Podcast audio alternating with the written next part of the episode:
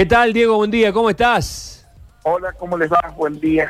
Bueno, eh, ¿cuáles son los centros más afectados por esta tormenta que aquí todavía no ha llegado, que se puede vislumbrar a modo de, de garúa muy finita? ¿En qué lugares hubo más, más daños? Bueno, anoche hubo complicaciones, sobre todo allá en la zona de Monte Maíz, con una tormenta muy fuerte, muy severa, con mucha agua caída en un periodo muy corto de tiempo, mucho viento, eh, algunos inconvenientes, hubo que evacuar a 12 personas, que fueron evacuadas por Defensa Civil Municipal y bomberos voluntarios, que estaban en el centro integrador comunitario del municipio, eh, caída de árboles, tendido eléctrico, a esta hora por suerte estaría volviendo toda la normalidad. Nosotros hemos mandado algún vehículo, algún móvil de defensa civil de la provincia que ya está allá en Monte eh, haciendo las evaluaciones. A las 2 de la mañana fue una tormenta muy fuerte en la zona de Punilla, sobre todo en lo que es la zona próxima a Tanti, 100 milímetros en una hora cayó en la zona de Tanti, ha traído algunos inconvenientes, ingresó agua a algunas viviendas, que mojó algunas pertenencias de algunas familias que tuvo que ser evacuada. Eh, a esta hora el río Cabalango está con un pico de crecida de dos metros, está cortado el vado de Cabalango, como así también los tres arroyos que tiene la localidad de Tanti, todos con un metro de crecida y obviamente cortado todo el tránsito vehicular.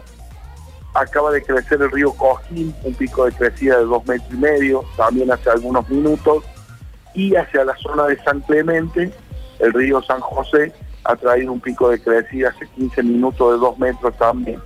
Hay una alerta meteorológica a corto plazo para todos los departamentos de Sierra, como son Pocho, Minas, San Alberto, San Javier, también para el departamento Crueleje, toda la zona de Calamuchita y Punilla, que vamos a tener que estar atentos en las próximas horas. Bueno, ¿y, ¿y qué dice el pronóstico? Creo que va a haber lluvia toda la semana, ¿no?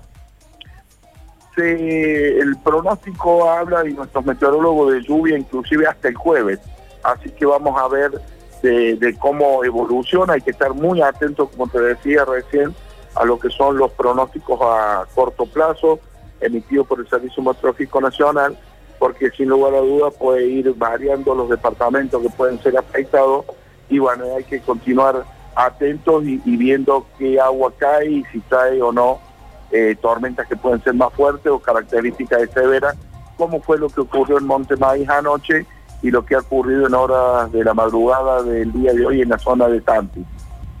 Diego, ¿cómo le va? Luchi Bañez le saluda. Conociendo cómo funciona la cuenca del San Roque, ¿no? Usted mencionaba recién de que llovió muchísimo y está entrando agua por la zona del río Cosquín. ¿Qué va a pasar río abajo, digamos, después del embudo hacia el río primero? ¿Cómo le va, Luchi? ¿Cómo anda usted? Buen día. Buen día. Yo recién he estado en contacto con la gente de la Secretaría de Recursos Hídricos de la provincia, los cuales obviamente están monitoreando permanentemente tanto el agua que ingresa del Cabalango como el Cosquín al lago San Roque.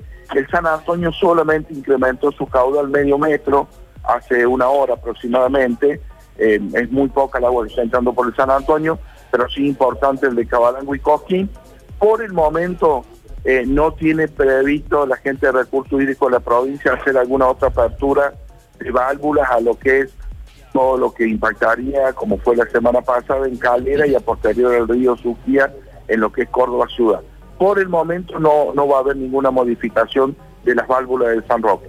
Diego, eh, ¿cómo le va? Nosotros eh, hemos comentado mucho que hemos observado un febrero con mucha lluvia, ¿no? Y bueno, arrancando marzo también con, con esta situación. Ustedes, dentro de la experiencia de tantos años de trabajo, ¿ha tenido alguna particularidad o es ciertamente común que tengamos tanta lluvia en, esta época del año?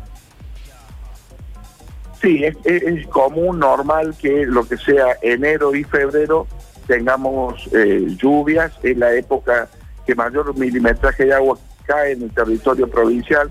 No nos olvidemos que vivimos en una provincia de una región semiárida y que veníamos de cuatro meses y medio en el 2020 de muchísimos inconvenientes, donde los ríos, los arroyos, estaban realmente los lagos, los distintos embalses de la provincia de un nivel muy bajo. Y bueno, ahora producto de todo lo que ocurrió durante el verano, están todos los diques, diría que en un nivel importante de agua, los ríos eh, bien aumentados.